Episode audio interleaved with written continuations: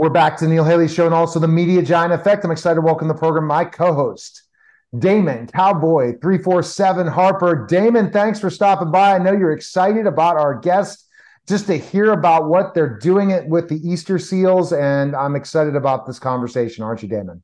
Oh, absolutely. I'm super excited to meet you, Nic. Uh, it's a pleasure to be here as always with my guy, the media giant. Absolutely. So let's just jump into this our guest today is Nic Novicki, and we're going to talk about the Easter Seals Disability Film Challenge.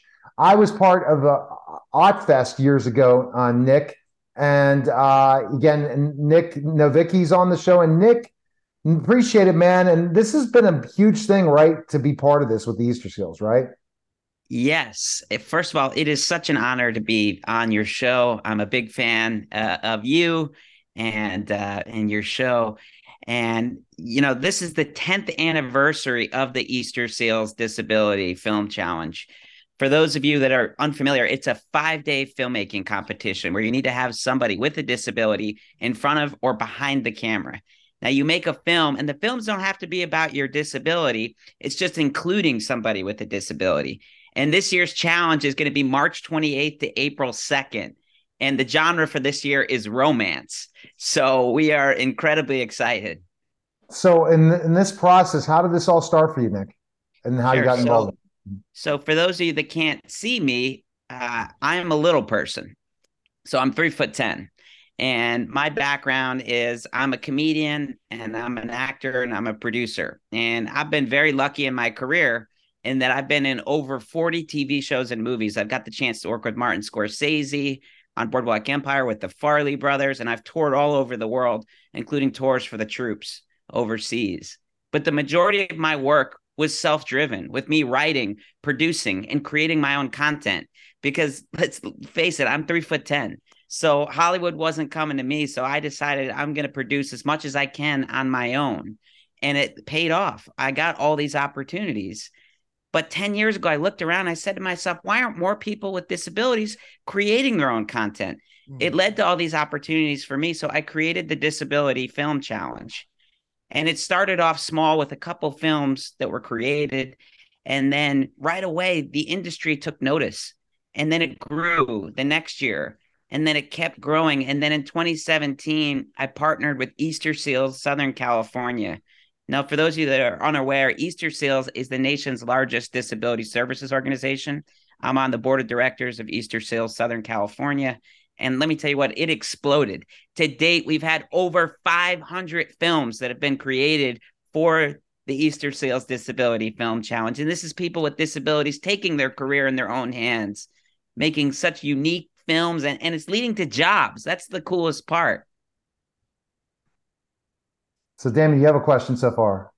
For um, Nick, that's that is absolutely phenomenal. Thank you so much for sharing that sweat equity. That's that's I admire. I'm, I admire your work, man. Um, and and so in the in the midst of your journey, where where have you, where is the most um prevalent right self gratification in terms of you know joining with Easter Seals after figuring out that you wanted to do more for the disability community? Sure. The whole process, I got to say, has just been such an honor to work with so many talented actors, writers, directors, and, and producers with disabilities and giving them the opportunity to take their career in their own hands and not just talk about what they want to do, but you have to actually be a part of the process. You can't just say, I want to be an actor. You have to act, you have to write, you have to produce. And because of that, we've been a resource. When the industry is looking for an actor with a disability and they say, hey, we, we want a wheelchair user or we want this type of actor, we're able to be a resource for that. And, and I want to share one uh, quick story you know we have unbelievable mentors that are part of the film challenge. So peter farrelly who's an oscar winning director he did dumb and dumber he did green book. Um, i've had the honor to work with him as an actor. Um, but he he came to and he said nic you know i got this role for a little person actress but do you know anybody? You know it's a it's a big role but I, I don't know if you know anybody. Well i was able to share 10 films that starred little people actresses And ultimately, a major recurring role for two seasons went to a little person named Sophia Cheyenne, who was a theater actress that hadn't had her opportunity. All of a sudden, because being a part of the film challenge, she got her opportunity to be in a major role in film in Canada mm. for two years. So these type of opportunities come. And you know, the fact is we are now sponsored by some of the largest entertainment studios, the networks and Fortune 500 companies. This year, we are sponsored by Adobe, Comcast, NBC, Universal, Dell Technologies, the HFPA, IMDb, Intel, Netflix, Paramount, Prime Video, SAG AFTRA, Sony Pictures, and Warner Brothers Discovery. So the fact is, we have seen that the industry and the collective Fortune 500 companies, they want to include people with disabilities in front of and behind the camera. And we've been so honored that we've been able to be a resource and and help bridge the gap and create those opportunities. See, and I think it's so powerful that your vision became this, right? And I think it, you're definite a disabilities advocate for films that they get that more people with disabilities end up in films. And that's, a, that's such a big thing. I've interviewed some people that had that same vision and, and vision in some interviews in my podcast. I don't know if you saw them. I'll have to send you those links. It's again i've interviewed so many people. It'll come to me after the interview's over. But really the my passion as a former teacher was again fighting for autistic kids in the classroom that I was a, an educational advocate after I finished teaching and I represented families with IEPs to make sure that they get the right services. So the same thing has to happen in Hollywood and we're starting to see this. Wasn't it amazing in the Oscars some of the things that have happened that finally your work has something to do with this potentially. You don't maybe you don't think it is, but you're part of it. You're part of the story you know it it's truly an honor. I i always say too it's like a family you know the disability community. Um once people enter the film challenge chances are they enter year after year because it's it's the community that's involved as well. So we become a resource for people and and we're there for the industry when when they're making a movie and they want to be inclusive and authentic and and cast authentically or having more representation behind the camera we're a resource. But on the flip side too we're a resource for the disability community at large where we get to see ourselves represented authentically where films where they don't have to be about me being a little person. It could just be about me watching an episode of TV without my wife and she's mad about that you know? So there's so many different layers and i think the fact that people are able to tell their own stories um, as as people with disabilities, as the writer or as a producer, you know, beyond being an actor, it really opens it up for a new dialogue and and films that have never been seen before. I love it. I, I, I love it, Nic. This is um this is purpose driven work. Um, I, I, have to ask you, man, uh, in, uh, along the way on this phenomenal journey, because I, I could see this this self gratification in your smile. Uh, what are like the, the the checkpoints that that affirms, right, that you're you're, doing what you are, you know, what you love to do, what you meant to do, um, you know, in this trajectory of um, you know, transcendence. Sure. Well, first off, it's every year every one of the films. So last year we had a record breaking 95 films that were created from all over the world based on our superhero genre. Wow. So the challenge itself is going to be from March 28th to April 2nd. Then on Saturday, April 8th, all of our films are going to air on our YouTube channel, our Facebook page, and our Instagram page.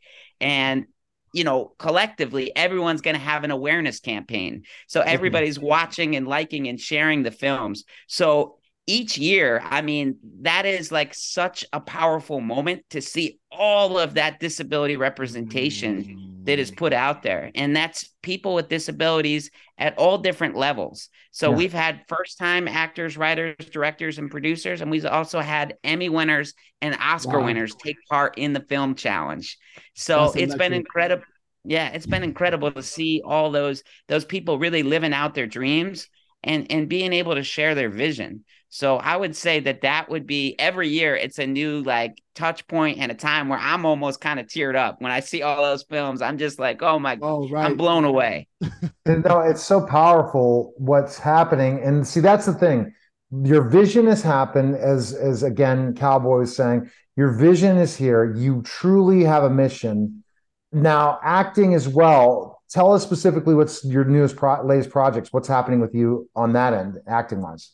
I'm sure you're staying busy. I'm sure this has also opened up doors for you because you become even more known in the disability community uh, with uh, in, film. Even though you are known, it's probably skyrocketed you to be even more known with all these major brands and stuff. What's new projects coming up for you?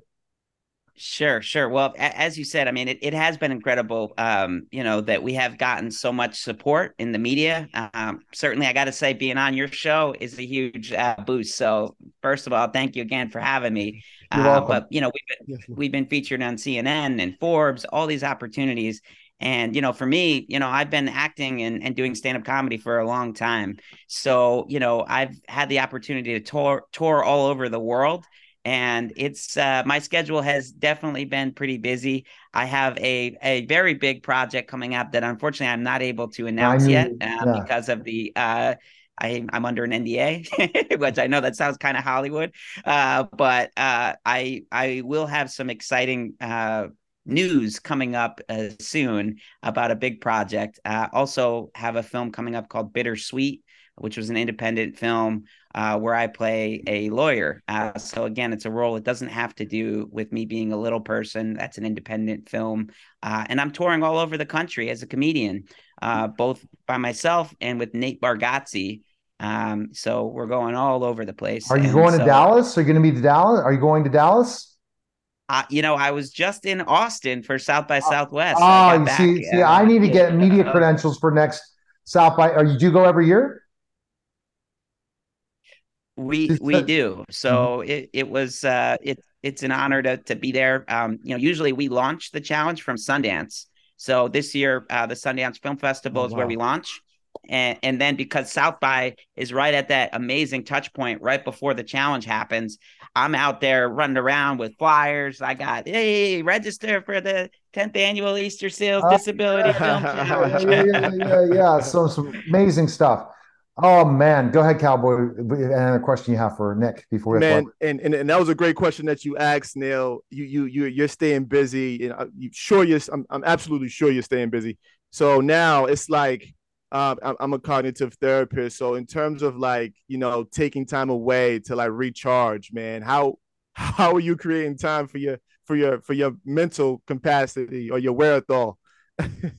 you know, that's a great question. Uh, to be honest, I mean, this is such a passion for me. I go to bed thinking about it and I wake up thinking about it. And when I'm on sets, I'm thinking about it and I'm responding. And I I love it so much. And I love to see that it's it's something wow. where every week we have new exciting updates. If you go to disabilityfilmchallenge.com, uh, we have a success story tab.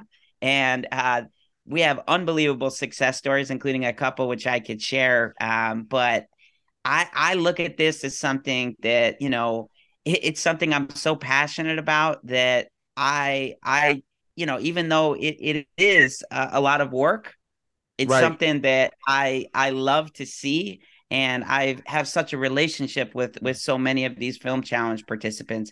But it is important to take time. So uh, myself, I love to swim. I'm a snorkeler. Uh, so sometimes I like to just get in the, the pool and put my snorkel on. And I know that sounds crazy, but I do snorkel with inside pools. no, so Nic, if you're coming, you're, you're coming uh, to Dallas ever, let me know next year in Austin. We'll have to hook up. I mean, we're not too far from each other. You definitely need to connect the media giant. I would love that, and I'll tell you what. There's nobody that loves barbecue more than me. Uh, shout out to Sonny Bryan's in Dallas. Great barbecue there. Uh, I'm a Giants fan, so I just don't want anyone. oh Dallas. yes, so, so I'm a Pittsburgh guy, so I'm a Steeler guy. So I just relocated Dallas. I'm trying to pull the Mark Cuban, right? Mark didn't blow Dallas. Right? He had to leave Pittsburgh to, to become a star. I, I have to look at all those journeys of Pittsburghers, right? That you would never know are Pittsburghers that made it in Hollywood later, right? Or or something for sure. So it's great. I stuff. love Pittsburgh. Yeah. Oh, so you probably tour in Pittsburgh. Probably you're head to. So where your touring schedule website real quick for that? Where can people go for that? So the best way to follow me is at Nic Novicki. So N I C N O V I C K I. You could learn information about the film challenge if you go to disabilityfilmchallenge.com or at Disability Film Challenge. And that's also searchable through my social. Uh, I'm very active on Instagram, Twitter. Um, so follow me. Uh, there's there's new exciting announcements coming all the time in in my journey, but uh, most importantly in the journey of the film challenge. Yeah, and, and you have my email now. So what are you going to do, Nic, when you have another project? Who are you going to contact? Me. you know, it would be an honor to get on here. All right, thanks.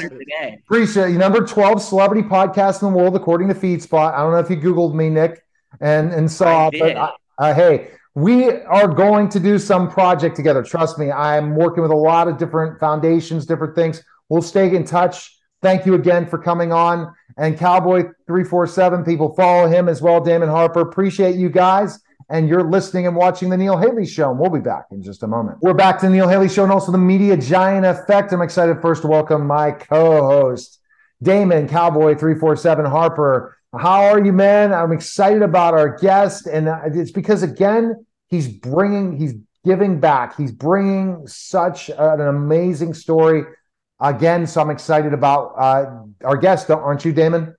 Oh yeah, yeah. I definitely I'm excited to hear the sweat equity on this side, man. Uh phenomenal testimony. That let, let's get it let's get it kicking off. All right. So our guest is Shundrawn Thomas, who's the president CEO of Northern Trust Asset Management until early this year, where he he made headlines. In September 2022, he announced to launch his new private investing firm, the Copia Group. How are you, Shundrawn? That's a challenge, right? You you you really got out of your comfort zone to say, I'm going to do something different. I'm going to walk away from something because you had some reason that you wanted to do it. So tell us what made you do this.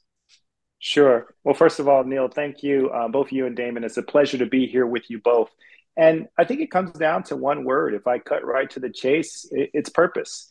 Uh, you know, I've been tremendously blessed to have a career over nearly three decades that spanned in a business that I love within financial services. And I had the privilege of leading a global asset management firm, sitting on the management group of a public company. But the reality is for me, ultimately, it's about what we give and what we leave. And over the course of that time, I came into contact with a number of things that really suggested to me there is an opportunity um, to take the things that I've learned over time and to focus them in a very specific way to not only drive great returns for investors, but very importantly, uh, to bring about you know positive, measurable, and meaningful social impact or change. And so that's what the Copia Group is really all about. Wow, and and, and it's kind of taking that chance in a way, right? Going right. out of your comfort zone and saying, "I'm going to do something different." You saw a huge need, right? By going towards this. Yeah. Mm. Yeah, it's on it's on a couple of levels. So first of all, the Copia Group, uh, we're uh, as you said, a private investing fund. And what that firm and what that means is we're investing in either the debt or the equity of privately held U.S. companies, right? And the need that we saw is on a couple of levels. The first thing that I would share with you is copia. Literally, the word is the Latin word uh, that means abundance or plenty. It might sound familiar wow. because it's the root of the word cornucopia. Oh, and right. so if you so right. And so if you think about our first focus, it's on what we call the lower middle market, Neil. And those are companies, think about companies maybe in the range of five to a hundred million in revenues. They're established, but they're just hitting that phase when they can really scale and grow. And the short answer is what we see increasingly is these companies have less and less access to capital right? The second thing that we saw is you've probably heard of terms like impact investing. Some people talk about sustainable investing. Uh, suffice it to say, in my time at Northern Trust, it was a clear focus for me. It was one of our top strategic priorities. But I saw this opportunity in the private equity or the private investing space to really drive impact investing, which is an affirmative approach that says we're not just going to go about driving competitive investment returns. We do that but we're also going to see how can we drive measurable and meaningful mm-hmm. social impact. And so we have a proprietary way of doing that. The last opportunity, Neil, is we believe in economic inclusion. We believe when you actually open the aperture, everybody benefits. And so, one of the things that we're committed to, and this is uh, more distinctive, you have some firms that are focusing along these lines, but 50% or more of our portfolio investments we're making in companies that are owned and are led by ethnically diverse individuals and or women. Oh wow, that's that's amazing. Uh, uh, you might have to ask a question. There's there's this thing where you know information is transformational and you know when you have impact you have influence and then there's there's income so you transitioning and creating this this vision right what where where did you see like that that oh the affirming moment where okay i'm gonna be okay being uncomfortable building this well one of the things i would say is i mean i've sort of spent my life that way so uh, for me um, I have had an experience where over the course of my career, I've worked for some great firms, right? Um, that you would know and that are known well. But I've also done things like I've written books. I've written four books. I've started my own business. I like to tell people, you know, I've learned how to lose money with the best of them, right? um, in the context of the corporation that I worked in, I was able to start several initiatives. Uh, and so, literally, be employee number one and so, over the course of my career and my life, I, have always had a certain kind of calling to pursue new initiatives or build things or do new things. So, really, in that respect, Damon, that's not new to me. What's new is stepping apart, say, from a large organization and saying, we're going to build this from a ground up. Um, but again, uh, as they say, nothing venture, nothing gain. Um, I think when you get to the point where your emphasis is beyond your own personal satisfaction or welfare, a whole nother set of opportunities opens up in terms of how you can use not only the skills that you have in, the, in the whatever assets you've been able to develop but also your relationships uh, because we know that you know the social side of things is so important. See that social side's powerful and it's so important. So like kind of explain because some people will be hearing this saying oh this all sounds great right but what does this mean for a business how does this so, work? How do you, how do, what is your, because this is what I do is I see so many companies, and this is my take on interviewing so many businesses, entrepreneurs and everything. They tell us something and it seems, I understand it, but for most of the public, they don't. So what is that secret sauce if they're, if people are okay. Interested in working with? All right. So one of the things that we we have done, so um, Sustainalytics, which is owned by Morningstar, so Morningstar Sustainalytics is a global leader in the uh, area of uh, measurement uh, around sustainability, around ESG, around impact. Right. What we did is we partnered with them and we came up with a framework. And so the framework, uh, Neil, has five themes. Right.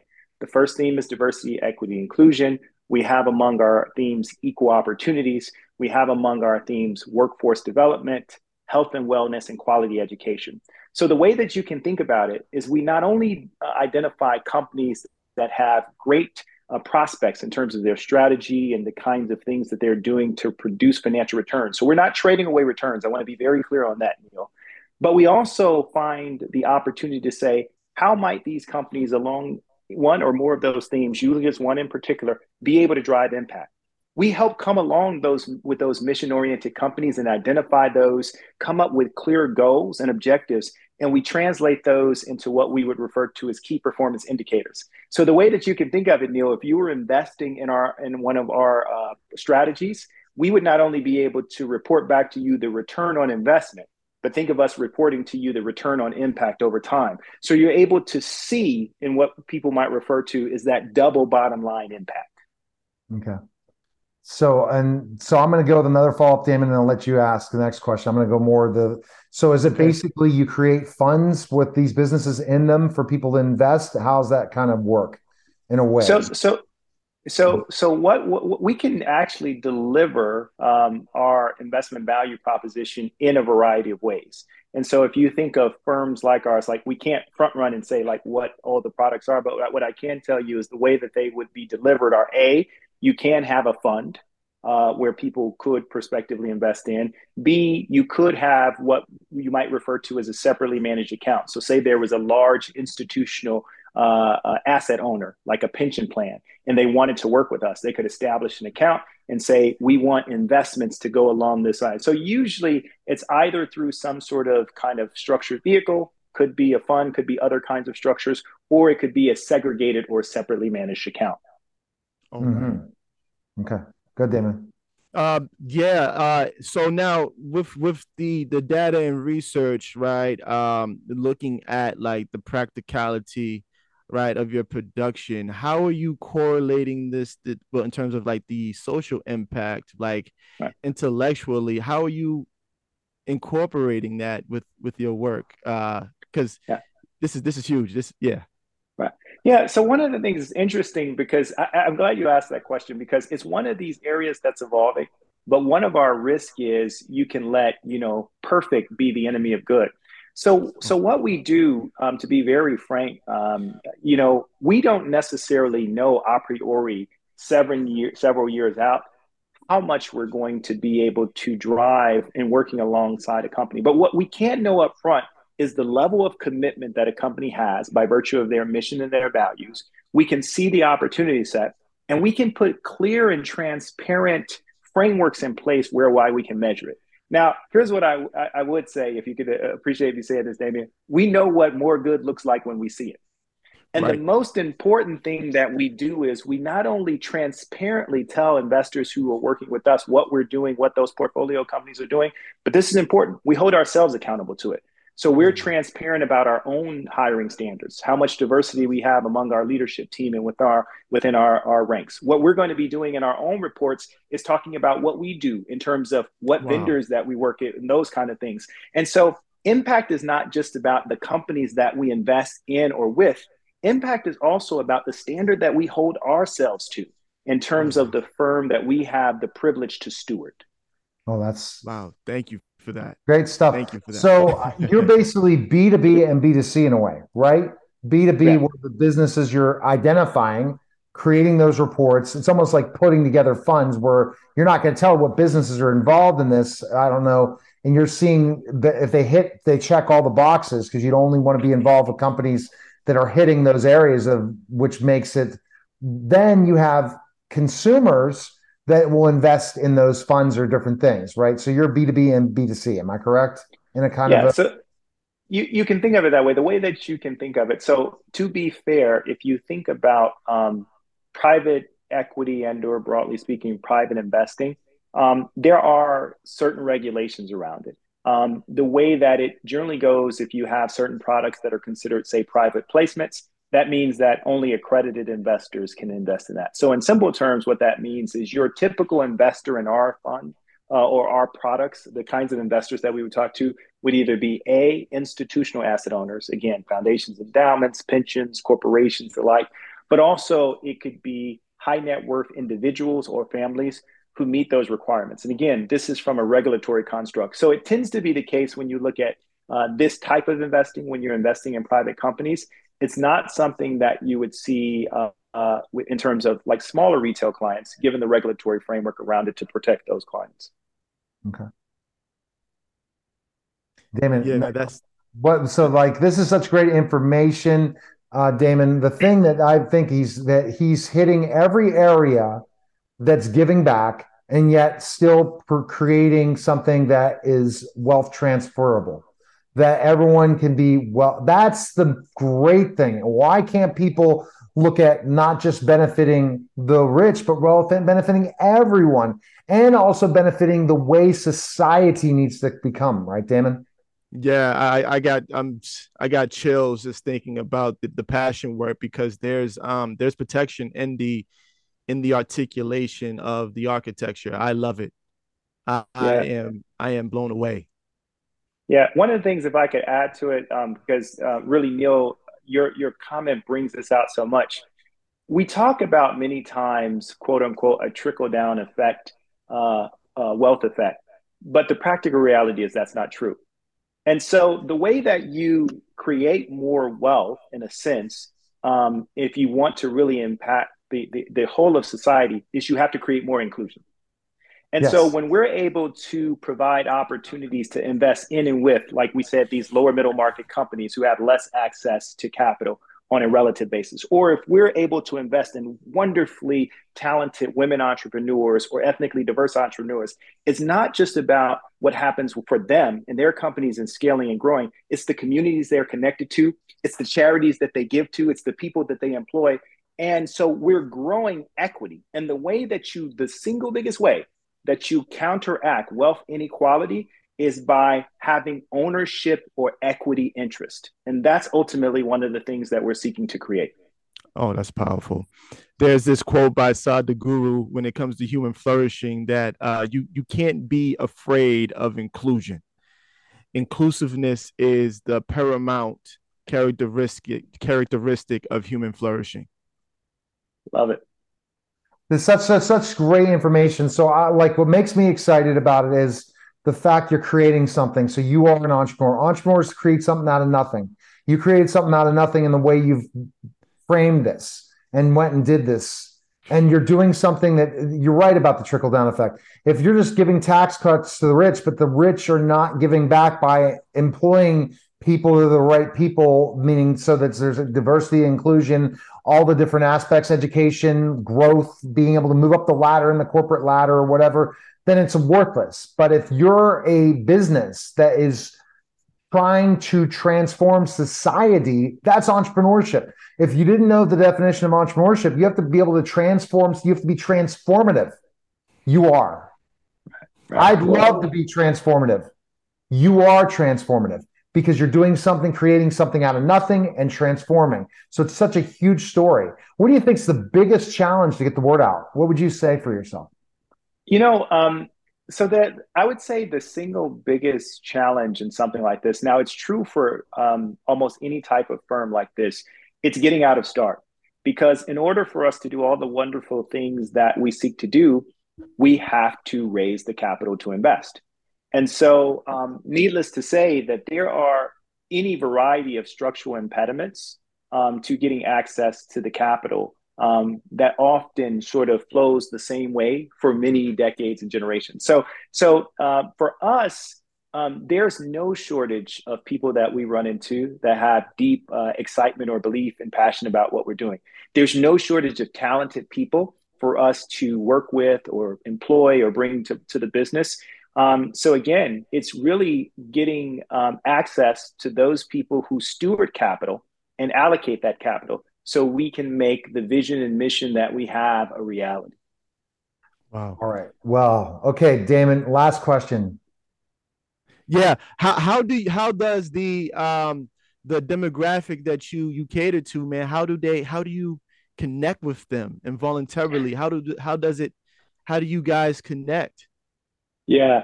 Um so you know, there's that's a it's a great question, but there's no single answer to it because um, this is one of those things where it truly takes a vision uh, and it also takes a village right so right. whereas we have a vision the way that we connect is by sharing that vision broad and wide and i think no matter how much you plan you can't think you're so smart there's just an instance of grace that be- befalls any great successful endeavor um, that as you're able to, it could even be vehicles like this. You never know who you become connected to. So it's clear the buckets of kind of people that we need to connect with. We need to connect with people who are allocators of capital to have capital invest. We have to connect with business owners um, to partner with them to invest in and with them.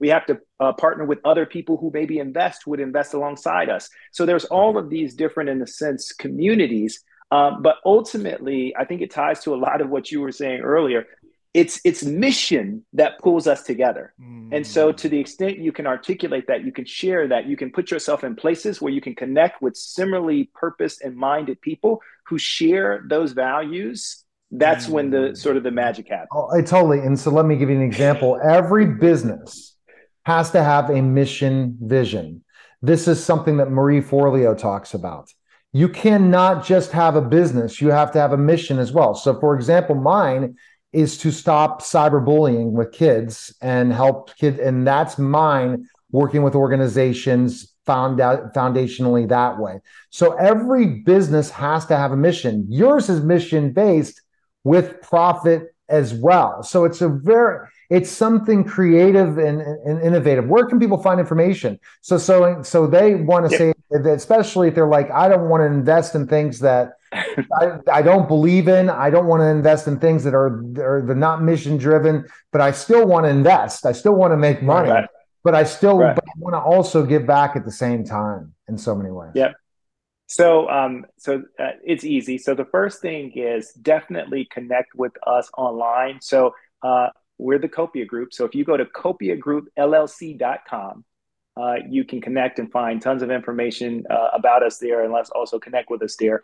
Um, I would say we tend towards uh, connecting more through business channels. So um, the most typical place we are from a social standpoint is on LinkedIn. Totally. So you can also join us on LinkedIn uh, with the Copia Group. We we we're getting increasing followers every day, and so I would say those are the two primary ways. The last thing I would say, you know, I've got a great team of folks. Uh, my founding partner is a gentleman, Anthony Hoy. Um, there's one benefit I'll leave you with, Neil, that I have. Uh, when your name is Shundrawn, I'm the only one I know.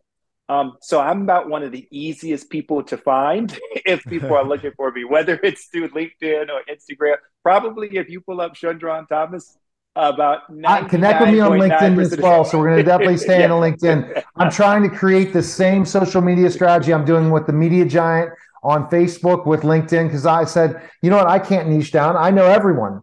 So I'm just going to share everybody's content to my 20,000 connections. And then LinkedIn will reward me, which is the craziest thing. Do the same strategy I did on Facebook group. I just haven't had the time. This weekend I am. So definitely, we're going to definitely connect. It's such great information, and I appreciate you stopping by. And again, Damon, awesome, great conversation. Appreciate it, guys. Thank you both. You're listening and watching the Neil Haley Show, and we'll be back in just a moment. We're back to the Neil Haley Show and also the Media Giant Effect. I'm first excited to welcome the program my co-host, Damon Cowboy three four seven Harper. Damon, how are you? I know you're excited about our guest. This is going to be great for small businesses to know and businesses in general to know there's still money available. So I'm excited about our guest today. Absolutely. I'm super excited to meet you, Josh. Um, I'm super, super ready to retain the information that you're willing to throw today, man. All right. So we're excited to welcome the program again, Josh Fox of Bottom Line Concepts. Josh, thanks for stopping by, man. And you know, when you think about specifically enough this journey, people aren't educated to know there's still money available from for for COVID. They thought it's over. There's no opportunity. I only had that one year to do it, right, Josh? No, a lot of the rules have changed. A lot of the laws have changed. We've had multiple presidents now, and it's absolutely confusing, but that's why we exist and we make this process very simple for American business owners Absolutely. So let's kind you know, of. We've already delivered over five billion dollars. Wow. Awesome. Uh, you're you're cutting out slowly on your. your I'll, I'll, edit that out. So Josh, basically, quickly tell us specifically what your com- company does and what what what what you do with it. Okay. Well, we've been in the tax recovery space for 14 years. So we used to help Fortune 1000 companies recover money from the federal government and the state governments. And once ERC was really launched in 2021, when it became available to businesses that had previously applied for the PPP loans, that was the major change, guys. Like when people got their PPP money in 2020, the law was that you couldn't get your ERC money. And they realized that COVID lasted so much longer, and they wanted to give American business owners the opportunity to do both programs. Okay, that's that's that's huge. God, Damon, if you have a question for him.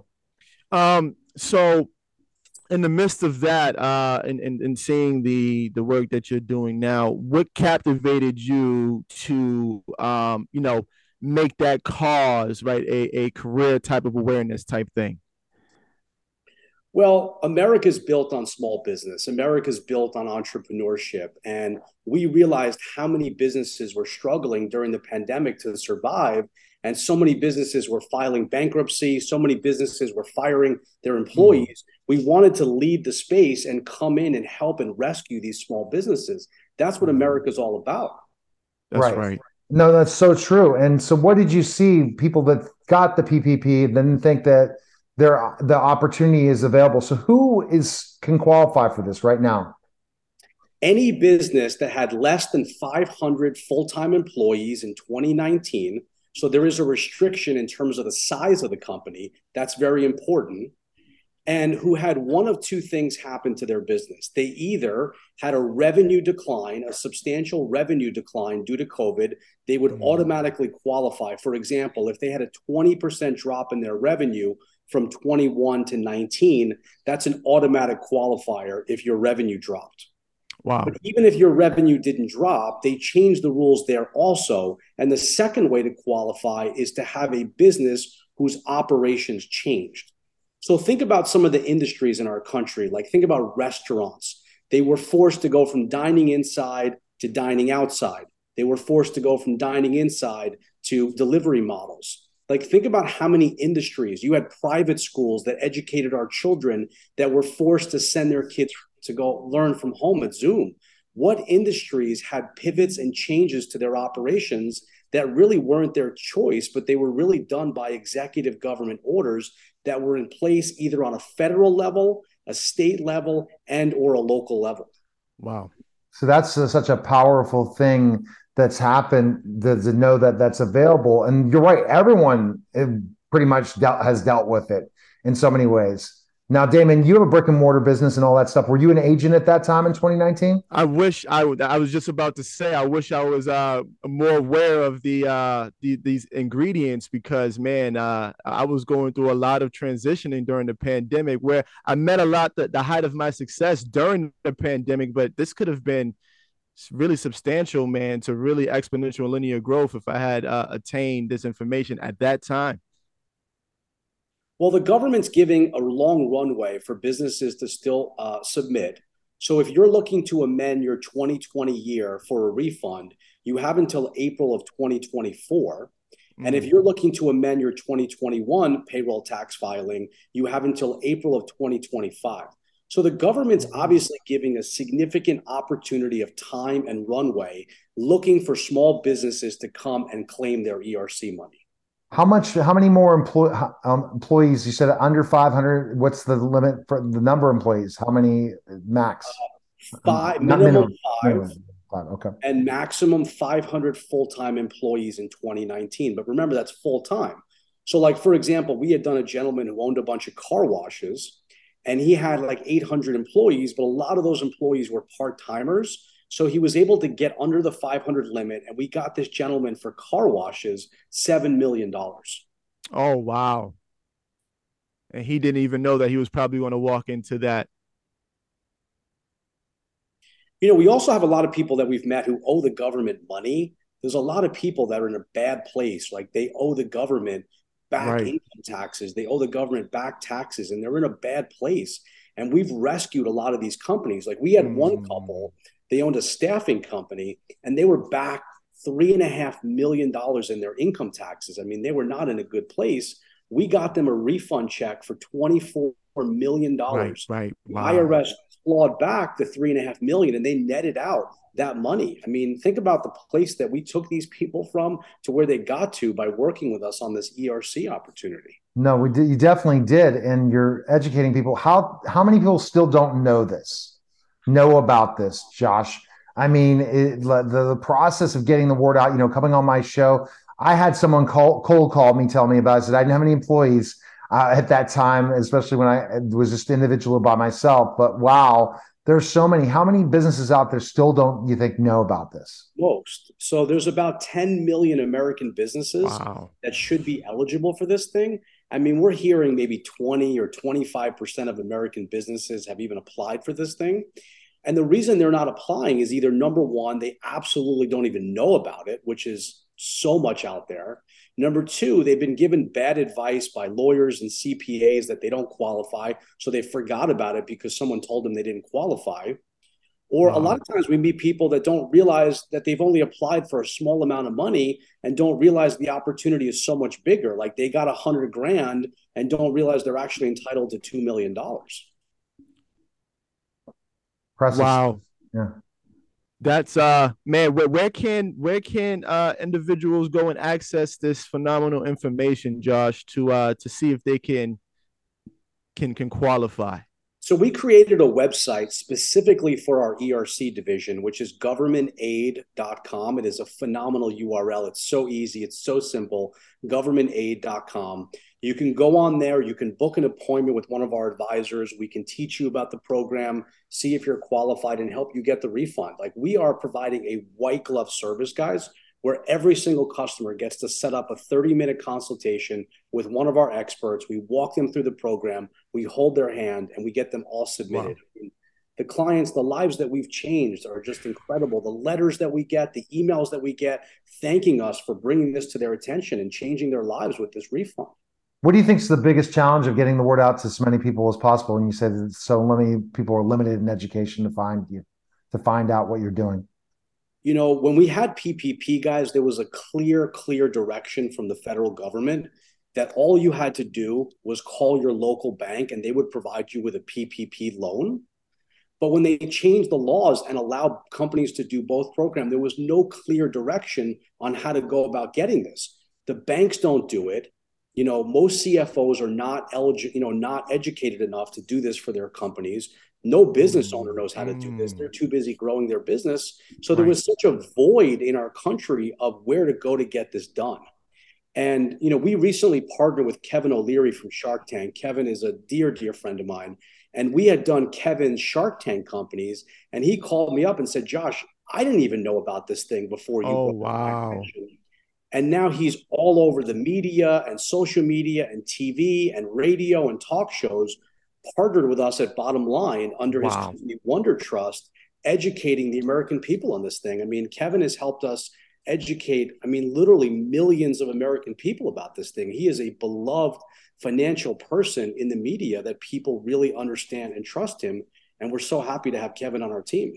Oh, I, I, that's amazing, and it's just those opportunities, right? You never probably you could pinch yourself, Josh, to say the people you know now than when you started in this industry, right? and how you met people and how you built those relationships from being a business owner. It's amazing, right? As an entrepreneur to be able to get to these opportunities and who you never thought would happen happen. I got chills. Yeah, this yeah. is some serious this is some serious work. Information is transformation. Exactly, most definitely. Tony, Robbins had noticed the opportunity. He had invited me on his stage about two months ago. I spoke at Business Mastery 2023 for Tony Robbins. I was educating his audience on the program we've had the biggest people in the world jump on board. Grant Cardone has joined in with us wow. to educate his people. Uh, Tai Lopez. It's big stuff. People come when they see that you have the cure for cancer in certain ways, Josh. Like I have a client who's a, a concussion doctor, and he's able to reverse concussions and CTE. And soon this is going to go mainstream, and I represent him, you know, as a in PR marketing. And I literally am shocked every time I tell a story. And this is the same thing for you. You can save businesses that are in trouble, that need the money, want the money, the opportunity that they thought they couldn't have, and you're educating them and you're going out there and you're doing it. And that's the impressive part, Josh. You're saying, I'm not going to say no. I'm going to go to the biggest stages to tell this story. And I appreciate you coming on this stage today to come on the Neil Haley show in such short period of time. I appreciate taking the time, Josh, in your busy schedule. Yeah, I love win-win wins in life. There's very few things that are win, you know, win. You know, right now the NCAA tournament's going on, and unfortunately, each game there's one winner and one loser. But with ERC, there really are only winners. Like we do this on mm-hmm. contingency. We don't charge our clients anything until they actually get the money. We work for free for six to nine months, and we never charge these business owners every anything until they get their money. So it's an absolute win-win. We appreciate it. Again, we have some superstars, former professional wrestler, myself. Jo- Damon's a former professional basketball player, and Josh is the man when it comes to entrepreneurship and saving people money and saving businesses, really transforming people in so many ways. Josh, we appreciate you coming by. Happy St. Patty's Day. Happy Friday and All right. uh, weekend, guys. Appreciate it, guys. Listen yeah, yeah. to the Neil Haley Show, and we'll be back. And just we're back to the special simulcast of the Neil Haley Show and the Love Is podcast. I'm excited to welcome the co-host Kim Sorrelle, author of Love Is. Kim, how are you? And I know you're excited about our guest. I'm doing great. Thanks, Neil. And I am so excited about our guest. Colin Ford was a model at four years old, started acting at five years old, has acted with people like Matt Damon and Reese Witherspoon has been in so many things, uh, supernatural TV shows and movies, and Under the Dome, and We Bought a Zoo. And one of my grandkids' favorite things that he does is voices, and he's the voice of Jake in Jake and the Neverland Pirates. So multi talented. And now in 1000 Tomorrows, playing the lead male, Cody Gunner. And welcome, welcome, Colin. It's so great to have you here. Oh my gosh, so great to be here. You know, that's everybody's favorite is Jake, Jake and the Neverland Pirates. It's always Jake. Jake's a good one. Jake's a good one. So uh you're pretty angry in this show to start out with. Yeah, Cody's going through some stuff, especially in the first two episodes, which we've seen so far. You know, everybody everybody's kind of wondering what's what's uh what's this chip on Cody Cody's shoulder? I think that that's thematically something that we go through um, throughout the whole story. Wow. And then how is it playing an angry guy? Is that something you've done before? Yeah, I've definitely played my fair share of angsty, you know, angry teenagers. Uh, a little bit older now uh, as an adult bull rider, but look, I think you know deep down and all, you know, everybody we've all had angry times. We've all gone through something that ha- has left us feeling a little lost or hopeless. And I think that's kind of the spot that Cody's in right now when, when we meet him. Yeah, it's so relatable because you're right. There, we've all gone through something, something somewhere along the way, and and with Cody, it's about his dad walking away, and right. uh, so so many people have gone through that as well, right? Yeah. Their dad just leaving. So, what was that like for you? You know, it's tough. You know, it's uh, a little bit different. My dad and I uh, have a good relationship. Um, so to tap into that, you know, we've had our own trials and tribulations as a family. Uh, but really to kind of step into Cody's shoes was something that, you know, I had to think about and um, kind of start to develop. You know, it was it was helpful that uh, the, the gentleman Casey Clyde, who plays my father, was such a jerk. No, I'm just kidding. Casey is a wonderful guy.